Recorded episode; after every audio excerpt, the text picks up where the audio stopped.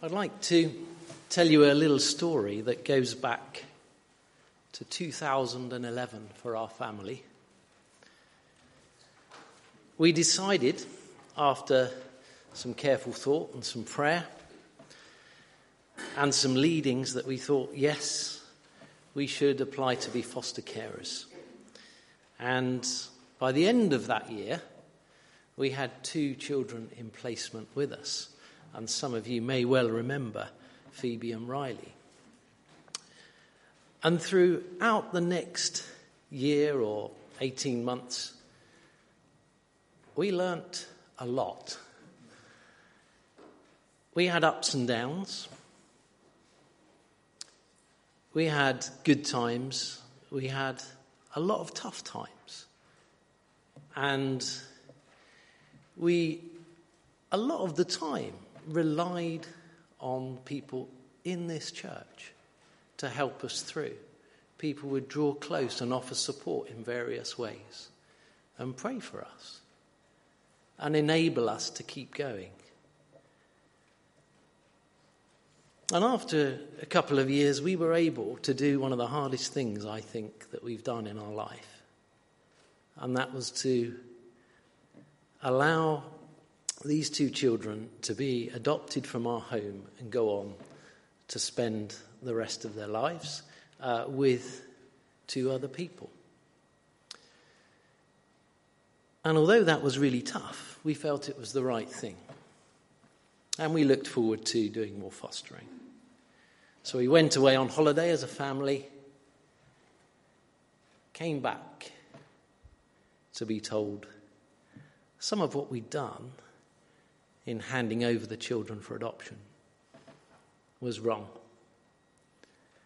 So wrong that we were not eligible to foster at the current time, and things would have to be investigated. And at that point, we wondered, What are you doing, God? Surely you told us to go into fostering. You gave us these children. It all looked good. It was going so well. And now, this, we can't do it anymore. What is going on? And again, people in this church drew close to us, encouraged us, helped us through. And as you know, here we are today in the next crisis. And many of you are close to us now, and you're praying for us and supporting us. This is how it goes. Probably we've all had a crisis. I'd say we, we have all had a crisis, haven't we? Some of us are right in the middle of it. And some of us could find ourselves starting a new one tomorrow. Could I ask you if you're able to stand or you want to stand and put both arms up like this if you've experienced a crisis? If you prefer to just do it sat down, that's fine. But if you stand, it's more like Moses. You know. Now, maybe there is a crisis now. What are the current crises for us? Are we grumbling and quarrelling about Brexit, plastic in the ocean, austerity, climate change? Or is it more personal and immediate than that? Is it a relationship crisis because either we have a relationship or we don't have a relationship? Is it a financial crisis? Either we have money or we don't have money? Is it a work crisis? Because we've got work or not got work? We have a health crisis, an identity crisis, or even a midlife crisis. There are all sorts of crises that we face.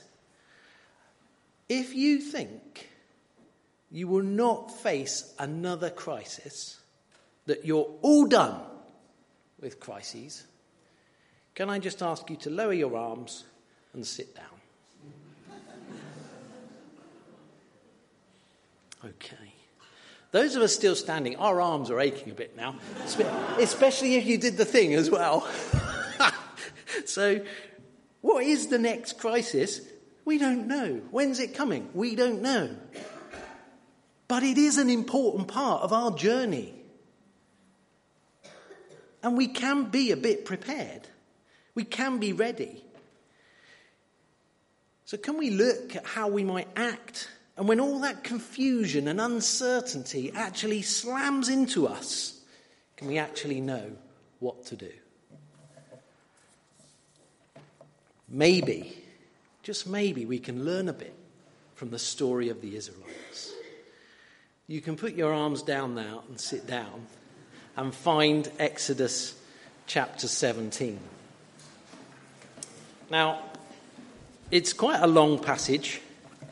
So, um, Alice and Andrew are kindly going to read a chapter each. Um, Exodus 17, and then it goes straight through into 18 as well.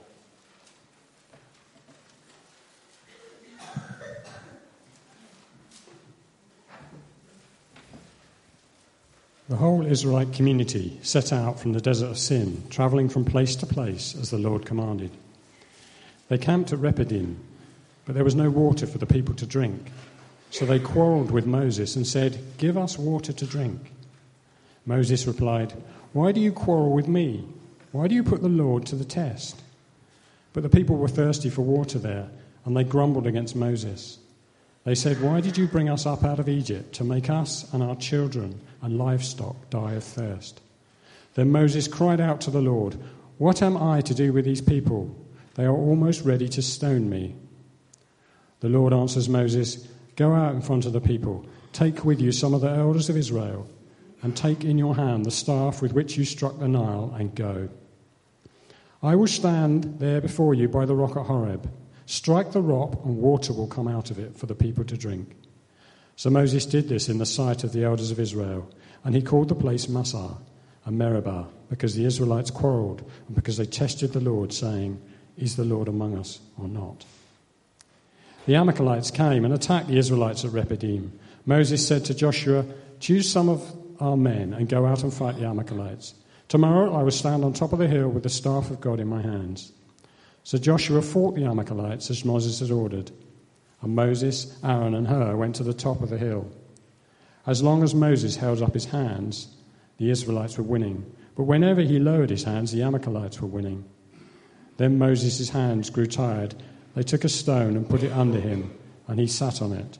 Aaron and Hur held up his hands, one on one side and one on the other, so that his hands remained steady till sunset.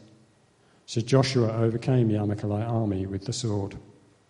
Then the Lord said to Moses, Write on this scroll something to be remembered, and make sure that Joshua hears it, because I will completely blot out the name of Amalek from under heaven. Moses built an altar and called it, The Lord is my banner. He said, Because hands were lifted up against the throne of the Lord, the Lord will be at war against the Amalekites from generation to generation. Now Jethro, the priest of Midian and father in law of Moses, heard of everything God had done for Moses and for his people Israel, and how the Lord had brought Israel out of Egypt. After Moses had sent away his wife Zipporah, his father in law Jethro received her and her two sons. One son was named Gershom, for Moses said, I have become a foreigner in a foreign land. And the other was named Eleazar, for he said, My father's God was my helper. He saved me from the sword of Pharaoh. Jethro, Moses' father in law, together with Moses' sons and wife, came to him in the wilderness, where he was camped near the mountain of God. Jethro had sent word to him I, your father in law Jethro, are coming to you with your wife and her two sons. So Moses went out to meet his father in law and bowed down and kissed him. They greeted each other and then went into the tent. Moses told his father in law about everything the Lord had done to Pharaoh and the Egyptians for Israel's sake, and about all the hardships they had met along the way, and how the Lord had saved them. Jethro was delighted to hear about all the good things the Lord had done for Israel in rescuing them from the hand of the Egyptians. He said, Praise be to the Lord, who rescued you from the hand of the Egyptians and of Pharaoh, and who rescued the people from the hand of the Egyptians.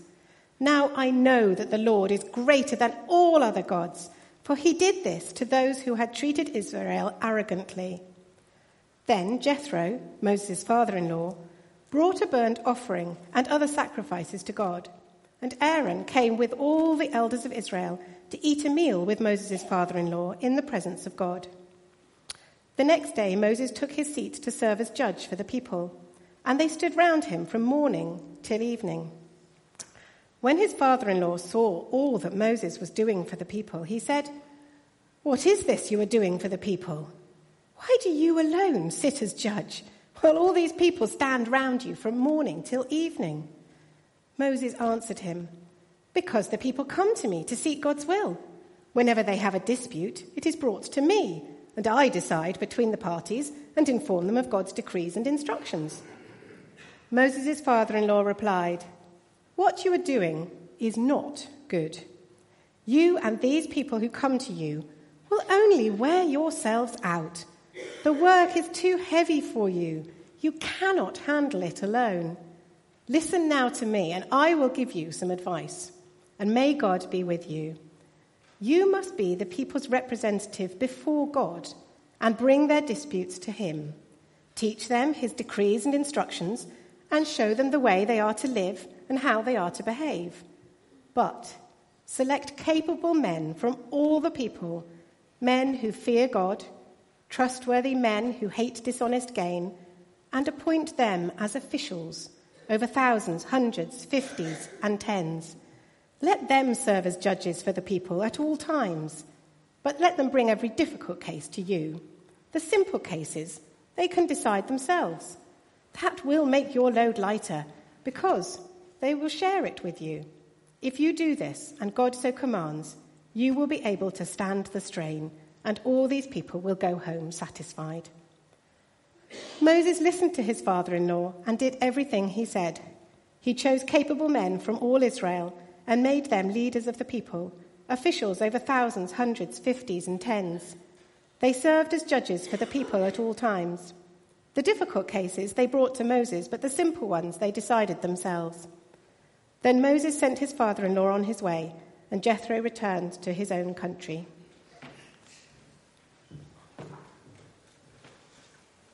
Thank you.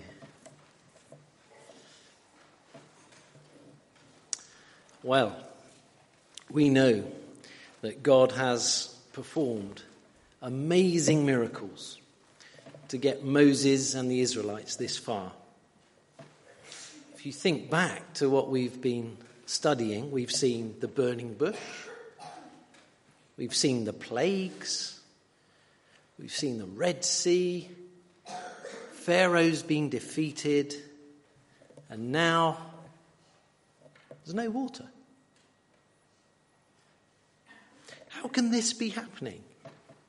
How can the God who turned the whole waters of the Nile to blood and who parted the Red Sea now leave the people without a bit of drinking water? Why would he seem to lead them out to the desert to die?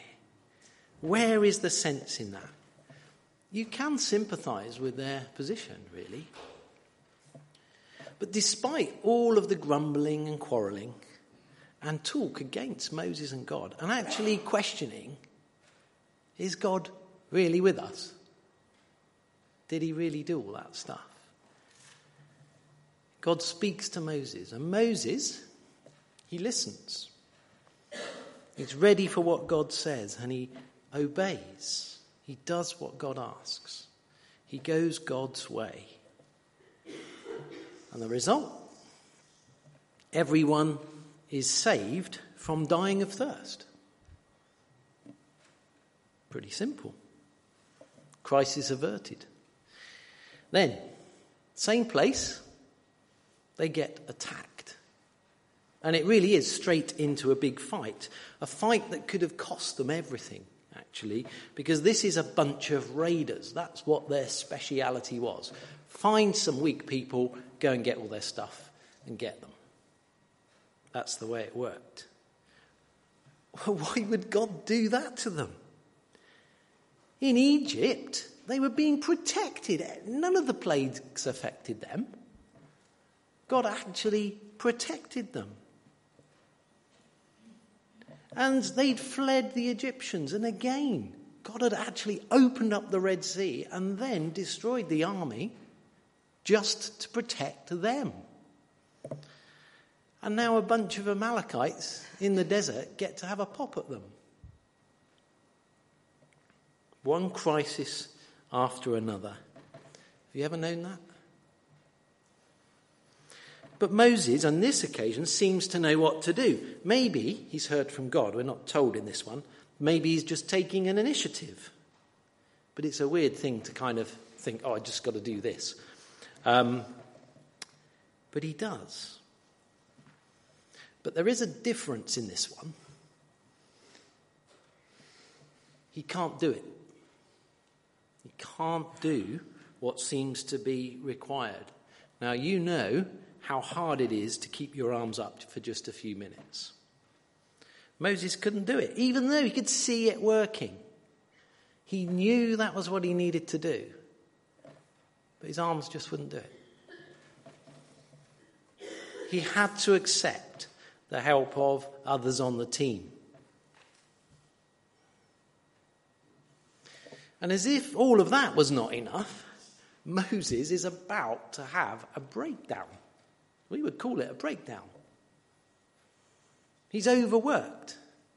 He's stressed. There are too many demands being placed on him, and the people don't even realize what they're doing to him. So the leadership of that whole community is about to be thrown into chaos. What's going on? But again, Jethro turns up, and we see Moses listens. He obeys, he goes God's way, and he accepts the help of a godly man. There seems to be a pattern. And Louise mentioned this last week. We can go God's way. Listen to Him, obey Him, accept the help of godly people. Or in the famous words of Fleetwood Mac, you can go your own way. What will you do? And as we look at the story of the Israelites, and indeed our own story, the story of our lives, we can see crises are part of the journey.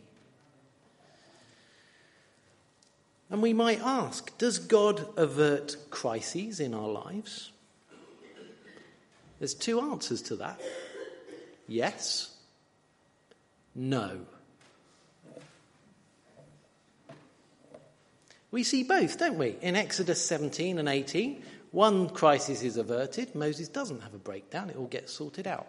But another crisis isn't really averted, they're in the battle. Does God know about our crises? Yes. Again, we see that in these chapters. And sometimes he intervenes very clearly and directly. Other times it seems an initiative is taken by an individual, Moses. Another time the initiative seems to be taken by other godly people, Jethro. I guess this is the big one. Does God actually purposely lead us right into the middle of a crisis? Well, from Exodus 17 and 18, and from a bit of personal experience, and you might look at your life, it is hard to say no, isn't it? In fact, it's impossible. God does lead us into crisis situations. That, that, that's it. So we're there in the crisis, quite probably because God has led us there. So we can conclude, I think, that following God is going to mean no exemption from crises, we will meet them.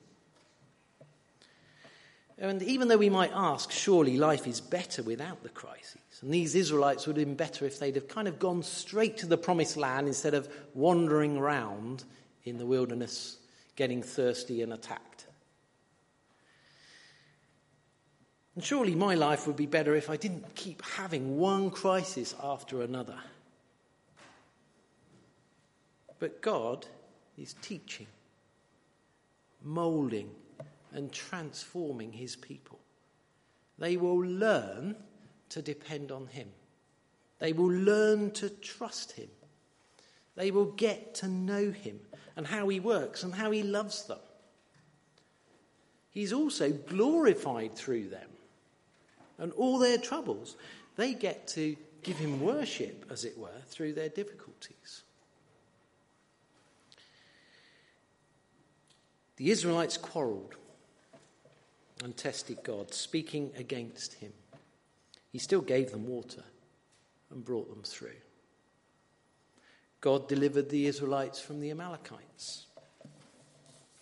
Well, they had to fight, and it doesn't say it in the text, but I bet some of them didn't survive that one.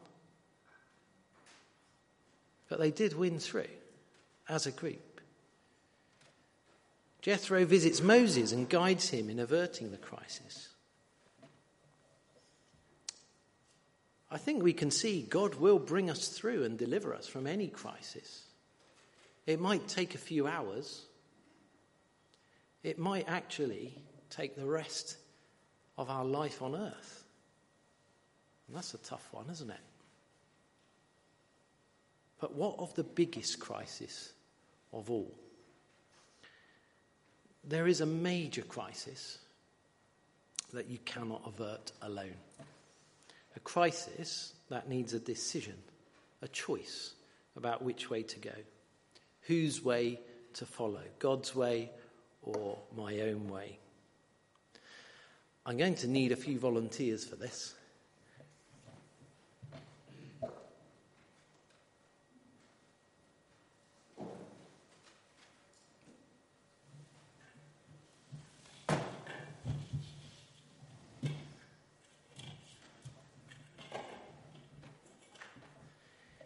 Think I'm going to need four people someone to be Moses, someone to hold up his right arm, someone his left, and someone to be a rock.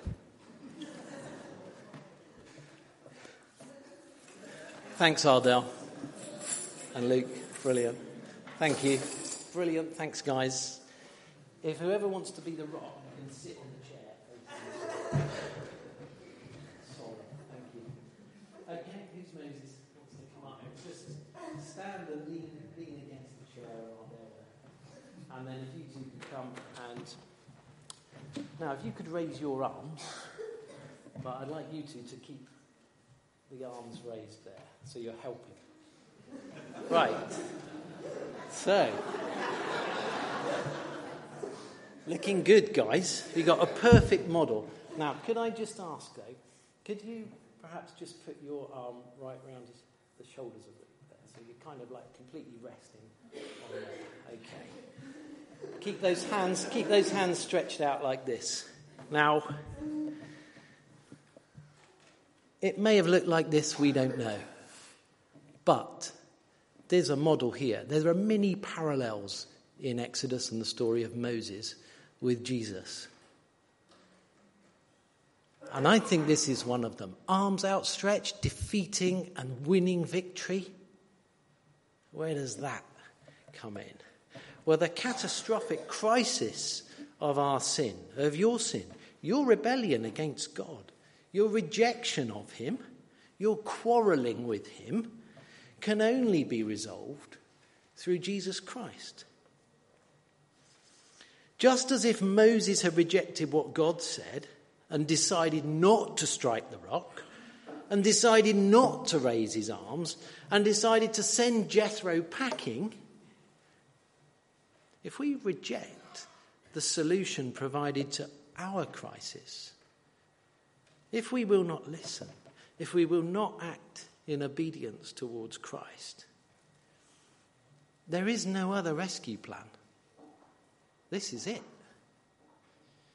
We will face judgment and then hell. And God will be acting in love, allowing us the freedom to choose Him or reject Him. God will be acting justly because He's accepting our own choice to pay for our own sin. But this crisis that Jesus set out to avoid by dying on the cross and paying for that sin will not be averted if we walk away from Him. But if we choose to follow Christ, that crisis is averted. More than that, a relationship with God is restored, and the Holy Spirit dwells in us, and we get to know God personally, intimately. We learn more and more to trust Him as we look back over our crooked, rugged, hilly, and even totally messy path, our crisis filled journey. Thanks, guys. I hope that wasn't too bad holding your arms up like that. Thanks.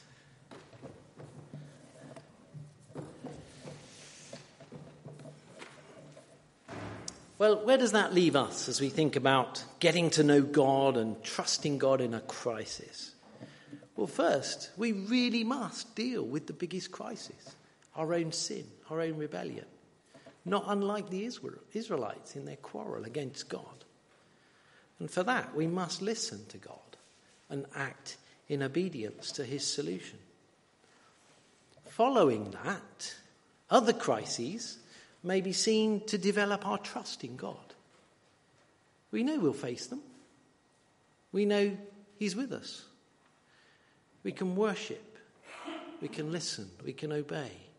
We can trust in the help and wisdom of godly people. This is what trusting God in a crisis looks like no guarantee of the crisis being averted, no certainty about coming through unscathed, no exemption from pain or loss or suffering.